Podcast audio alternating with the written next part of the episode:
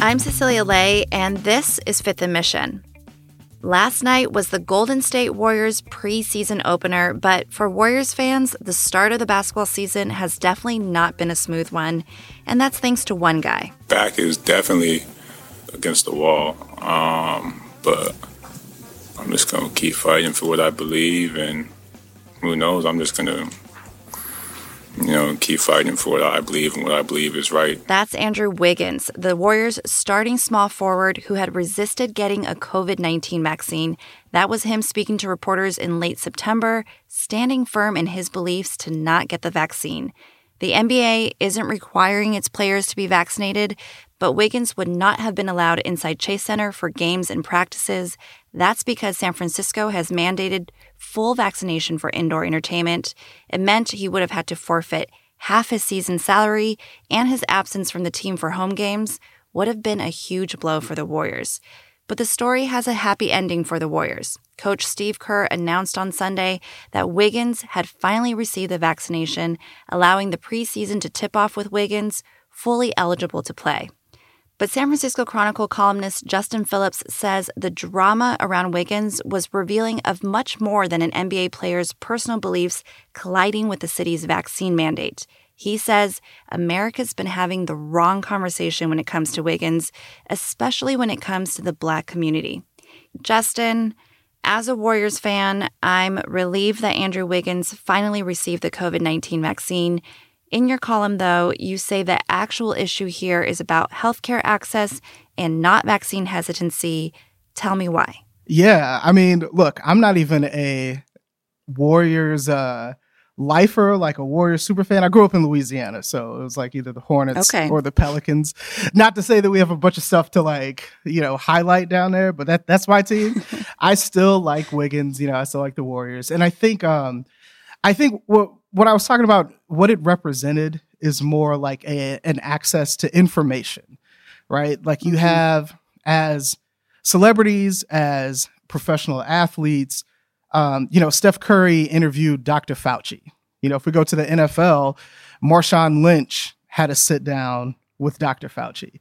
Like, uh, you know, you'll have agents, you'll have other players, they can reach out to like top neurosurgeons. These teams facilitate these conversations. So NBA players, celebrities, like they're the closest to um, really, really high quality information. And that's not something mm-hmm. that the mm-hmm. regular NBA fan or anybody else really knows. So it's like a, it, it represents the, the gap between like what everyday people like low income people in neighborhoods might get as far as information goes compared to what um, you know like privileged athletes get there's just a difference. There's just a huge difference. So then how does something like the nba league illuminate these healthcare access issues that you t- you're talking about? Yeah a, that's a great question. So you know, nationally, we're, what is it, like 50, 60% vaccinated of eligible people are vaccinated. Uh, if you look at the numbers for black and brown populations, they're much lower. You know, you could see them at 30% or less. And the NBA is a predominantly black league. I think it's like, you know, 74, 75% black as far as the players go.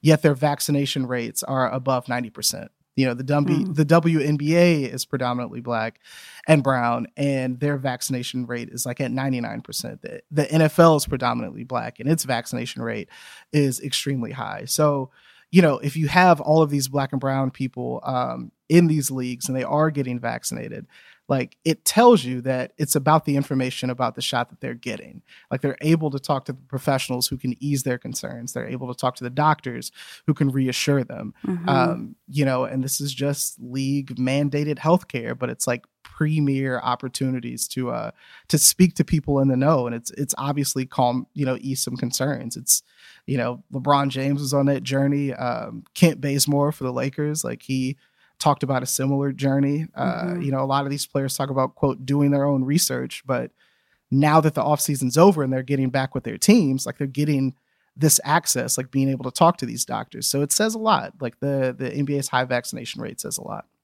And and why was the attention specifically around Wiggins frustrating to you, especially when it comes to issues around vaccine hesitancy in the Black community? Yeah, I mean, it's already a hurdle that you have to clear right? Like we know, mm-hmm. like we have a, an entire American history to go back on to see that the American healthcare system hasn't prioritized black and brown folks, black people especially. You know, we've been abused by it, mistreated by it. So there's a reason not to trust it. Uh, going into this pan as this pandemic kind of went on, you know, that was a hurdle, like getting people to trust the system. Like all of a sudden they got a vaccine for me. Like, why am I why am I gonna trust this? That's gonna be a hurdle, right? And then uh, you know, if you have a national narrative of, hey, look, there are these, you know, high profile black athletes, you know, Kyrie Irving, you know, Andrew Wiggins, like these people that are holding out because they don't trust it, like it fits into the narrative that uh, the black community is facing this like uphill battle when it comes to vaccine hesitancy. And right now, you're looking for anything that can make it easier to get more people um, the shot, to get more people healthy, to get more people safe. And having that narrative play out so wide and so loud.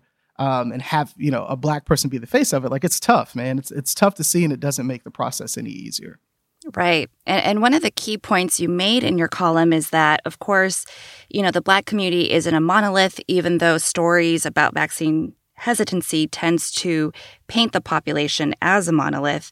We actually did an episode a little while back about how in Oakland's Fruitvale district, cultural fluency with the Latino population helping them sign up for the vaccine has been super effective. Why do you think there is this tendency to paint vaccine hesitancy in communities of color with broad brushstrokes like this? I think, it, and, and that's very cool that, that you guys highlighted that. And I think it's because it's easy. Mm-hmm. Like, when times are extremely complicated, I don't care what the situation is, if it's like a global issue, a national issue, like it's easy to rely on the simple narratives because you don't have to think too much. It's like, oh, that that kind of makes sense. But if you break something down and get into, you know, like you mentioned, like cultural fluency or something like that, like that's complicated. And we're in a uh let's just be real. Like we're in a complicated time and it's conversations worth having. But I think it's those broad brushstrokes make it um make these complicated situations more digestible for a lot of people. And uh, mm. it's you know it's problematic but it's kind of where we are. I want to play a clip from the warriors media day on september 27th where wiggins answered a question from a reporter about his reluctance around getting the vaccine. Andrew you seem pretty convinced. Um, what's the reason for not just explaining what you believe? Um yeah, it's none of your business. That's what it comes down to you know I don't ask you guys about your beliefs. I don't ask you guys what you think is right or wrong. You know, we're different people. Who are you guys where I have to explain what I believe or, you know, what's right or what's wrong in my mind? We're two totally different people. So Wiggins didn't want to publicly discuss his decision. Do you think he was entitled to his privacy as a public figure in some way? Yeah, I was kind of wrestling with this one, you know, because I have like a little bit of a personal perspective. My older brother uh, played a little while in the NFL. So he was in these positions where, you know, groups or organizations would ask him to come speak, or he would have to, you know, become politically aware about an issue just in case like the local newspaper called him or something like that. You know, like it was small level, nothing that, nothing compared to Wiggins, but I can kind of understand the elevated role, like how people might hold professional athletes in high regard and, you know, want to hear their opinion. So I kind of went back and forth, like, ah, maybe he doesn't have to speak about it. But then I, I kind of landed on that he does because I talked to my brother. But then I also mm-hmm. talked to, you know, former NBA players, and they all talked about uh, the platform, right? Like, whether you want it or not, you're in the public eye and you can uh, speak about a lot of issues. You can give voice to the voiceless. Like if you look at LeBron James, mm-hmm. like later on in his career, he became really vocal about social justice issues, and a lot of NBA players uh, took up that mantle. Like they took up that role during uh, the George Floyd protests last summer, where they spoke for all Black people, right?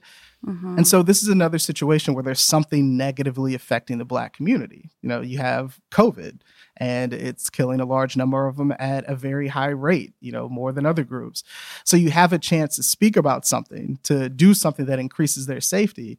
And if we think of it like as an extension of the work that they were doing, that athletes were doing during the George Floyd protests, like this could follow up with that. You're still protecting your people in some way by giving them sound advice. And once I started thinking of it that way and, and talk to people, like that's that's what I stuck with. Like I think he should have. You got a platform. Like it's an important platform. It's a lot of people at risk right now. You could do something good. But there's also this issue of NBA players being the stand-in as the, the, the voice of the entire black community when, like you said, the black community isn't a monolith and there's a lot of different views here. Uh, you know, w- what do you make of Wiggins being made as an example from all of this? Do you think that he deserved that much pressure, or was he, should he have been allowed to just sort of think through this at his own pace? Honestly, you know, yeah, he should be able to think through it at his own pace. I think the problem was coming out and saying he wasn't going to get it because that just lends mm. itself to questioning, right? Because then you have right. like black NBA fans who might have been on the fence. They're like, whoa, whoa. And they might be, you know, big Wiggins fans. They're like, whoa, Wiggins isn't going to get it? Like, I wonder why. And if he doesn't say anything, there's no explanation given. Like, that doesn't help anything, you know? Like, there are so many NBA fans out there who might genuinely care about what an athlete thinks and it could influence people. So you can't, you can't be halfway about it right? Like imagine during the George Floyd protests, athletes had come out and been like, "Man, this is a tough situation," and then left. Or LeBron mm-hmm. had been like, mm-hmm. "This is bad," and then didn't say anything else. Like you, you kind of have to finish your thoughts, especially if you start them in a public space and you're uh, a famous, you know, a famous athlete. It kind of what I've learned is that it comes with the territory. More with Justin Phillips after a short break. He'll talk about how he thinks other players should weigh in on vaccine hesitancy including what he thinks about Draymond Green, who said Wiggins should be entitled to his personal beliefs. And if you'd like to hear that episode we did about community ambassadors who have been on the ground in Oakland's unvaccinated communities, scroll back in the Fifth and Mission timeline on your favorite app to August 12th. You can support Fifth and Mission and the newsroom that creates it by signing up for unlimited access at sfchronicle.com slash pod or by downloading the San Francisco Chronicle app. We'll be right back. Wiggins' teammate Draymond Green made a statement about how he did not feel like it was his place, even as a team leader, to push the vaccine on Wiggins. And he said this whole issue has become very political when this should be a personal issue. What did you think of that stance? I mean, it seems like that's what a lot of NBA players feel. You know, like it is their brotherhood. Like they don't and I do think there are conversations that happen where they're like, look, you know, we're going to leave this uh, up to each other. Like nobody come out and say anyone has to do it. Like, you know, Steph Curry has said the same thing. LeBron has said the same thing. Um, you know, all of these, uh, you know, Oakland zone, Damian Lillard was like, you know, I got vaccinated, but it's up to each individual. Like it's a consistent theme throughout. Um, mm-hmm. I do, I wish, you know, that they would be more active in saying that this is a good thing. Like there are a lot of people who, you know, if they were to get sick, because think about it this way there are uh, jonathan isaac who plays for the orlando magic was like you know my body has natural immunity and you know as uh, i'm in my age demographic and i'm a high performing athlete and so on and so forth like i've i'll, I'll be okay with covid like michael i think michael porter jr for the nuggets said the same thing um, mm-hmm. not every NBA fan is in that st- their state of health. They're not going to have world class trainers. They're not going to have dietitians. They're not going to be of that age range. They're not going to be in this space where they could probably get sick and be okay, right? And so, you know, I get that the NBA players don't want to push each other to do something, but honestly, I do wish that they were uh, a little bit more outspoken, like thinking beyond just the NBA itself. Uh, you know, more about like NBA fans, especially low income black and brown NBA fans. Yeah. I mean, it, it seems like also what I took away from your piece is, you know, sort of th- just the lack of context and understanding and nuance around why the black people in the black community might be hesitant to get the vaccine. Do you think that's there, that there's just this general lack of patience for allowing people to think through and talk through these issues candidly? Yeah, no, I, I definitely think so. Like the the world moves really fast, right? And they want people to make decisions and they want them to happen quickly. And then, you know, when uh, we're a part of, we're culprits too, like in the media, like how we cover these things. Because if you think back, like when all of this vaccine hesitancy first started happening or first started being talked about, everyone referenced the Tuskegee experiment as being a thing. Mm-hmm. I guarantee you, like most of the people I know that are of my age range that were hesitant or haven't gotten vaccinated, like they probably don't remember what the T- Tuskegee experiment was. They had no influence on them. They're not sure about it, and so you know, I think I think people definitely deserve the space to uh, to think about it and like come to their own conclusions. But I think a big part of it is just having that equal access to just high end information. Just the it's not filtered down. We're not getting it secondhand, or mm-hmm. there just needs to be uh, quality information that gets to more of us. Mm-hmm.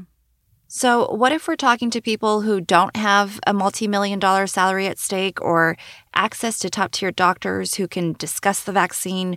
What do you think is the right approach in chatting with people about vaccine hesitancy that feels mindful of these health inequities? Yeah, maybe maybe the only answer is just being more aggressive. Like there are black and brown led organizations that are out in the community doing this work. And, you know, granted, they don't have like a top neurosurgeon or someone among their ranks who can speak directly to the community. But, you know, whenever situations like this happen and the country's trying to react to some inequity, like it feels chaotic because there was no groundwork for it beforehand, mm-hmm. right?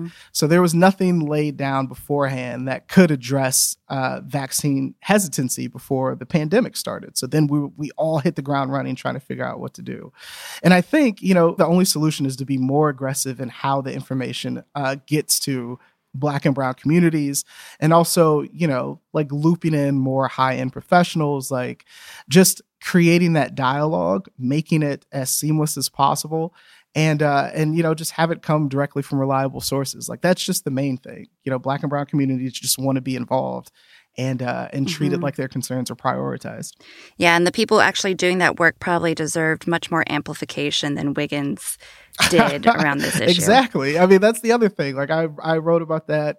Uh, in, a, in a few columns back, just talking about how these black and brown organizations uh, you know, needed more funding, you know, to be able to pay people mm-hmm. to go out into the community. That's been a thing that they've been talking about for the longest. And so when I say like, you know, the uh, efforts just being more aggressive, like that includes what you mentioned. That includes funding and support and you know, that could even be uh look, Marshawn Lynch, when he was talking to Dr. Fauci, said that he wasn't vaccinated, but he was speaking mm-hmm. to him on behalf of like his black community where he was saying they were concerned about it what are the side effects and so on and so forth. Like that's at least a step in the right direction. Even if andrew wiggins had been like i'm not going to get vaccinated but you know what? Maybe y'all should listen to the you know community organizers or the doctors that are in your neighborhoods. Like get that information and you decide on your own. I'm going to decide on my own. Boom. Like that would have been way way better but you know mm-hmm. here we are. Here we are. Well, Justin, thank you so much for your take on this. And uh, even though you're not a Warriors fan. I hope you enjoy the rest of the basketball season. I mean, look, let, let me just say this. I've been to multiple Warriors games. I rock with them. Look, in I want to say it was like 94, there was a chance that the uh, Minnesota Timberwolves were going to be relocated to uh, New Orleans, right? So that means in an alternate universe, I would have like had a Wiggins jersey or something. So Wow. You know, I rock with all of them. Like I, the Warriors. If only. If only. If only. If only. Warriors are cool. Let me just say that, listeners. Warriors are cool. I'm cool with. Don't come at Justin yeah, in, on Twitter. Don't don't right. DM him all your right, hate. Right. I'm good. We're good. Thank you so much, all Justin. Right, thanks for having me. Justin Phillips is a columnist for the San Francisco Chronicle. You can find his piece about the Andrew Wiggins controversy at sfchronicle.com or on the Chronicle app. Thanks to King Kaufman for producing this episode and to you for listening.